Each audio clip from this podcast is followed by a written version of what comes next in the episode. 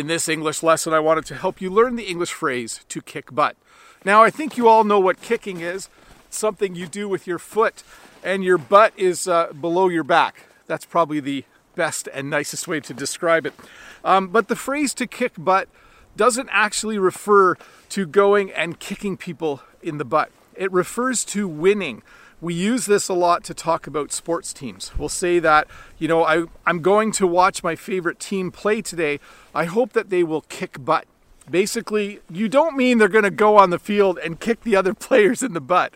What you mean is that they're going to play the game, they're going to play really, really well, and they're going to win by a lot of points. So if you were to say, I hope that they will kick butt, it means that you hope they will win. And if you were to say, my team really kicked butt yesterday, it means that they played hard and they won the game by a lot of points.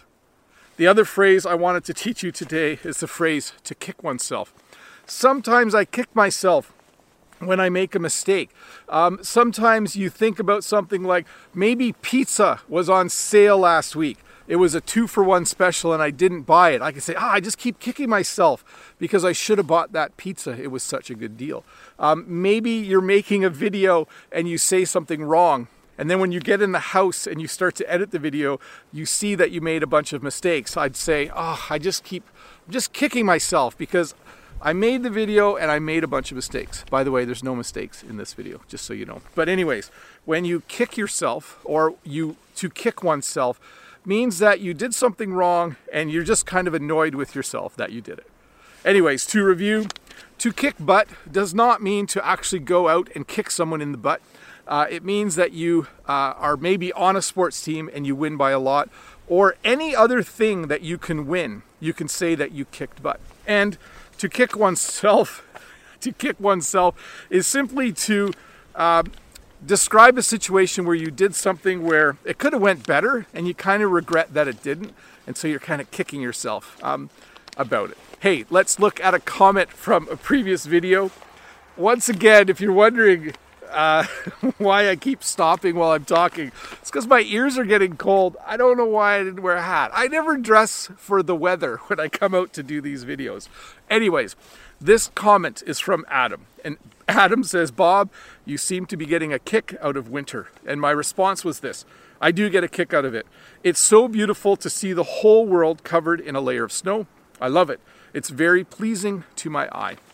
So, as you can see, um, yes, I am enjoying myself out here, even though my ears are really cold. I'll be done in a minute, so I'll be fine. But Adam, thanks for that comment. Yes, it, it's just beautiful. I love seeing all of the snow everywhere. Let me give you another better view. Like when you look around right now, it's just beautiful. Um, I don't think I would really enjoy living in a country that didn't have winter. As much as I'm complaining about my ears, and as much as when I see uh, television commercials right now where people are on vacation in some exotic warm place, um, I do think that would be fun. But at the same time, there's something really beautiful about all this, and it's really fun to be able to come outside and enjoy it. So I know some of you live in places that don't have winter. Um, I am jealous of the fact that it's probably a lot warmer there, but uh, I do like living in a country where we have a nice cold winter. I think I've mentioned that numerous times. Anyways, Bob the Canadian here. Hope you're having a good day. See you tomorrow with another short English lesson. Hi, Bob the Canadian here. Thank you for listening to this English podcast lesson. If you would like to support me in the work that I do as an online English teacher, please visit patreon.com slash Bob the Canadian.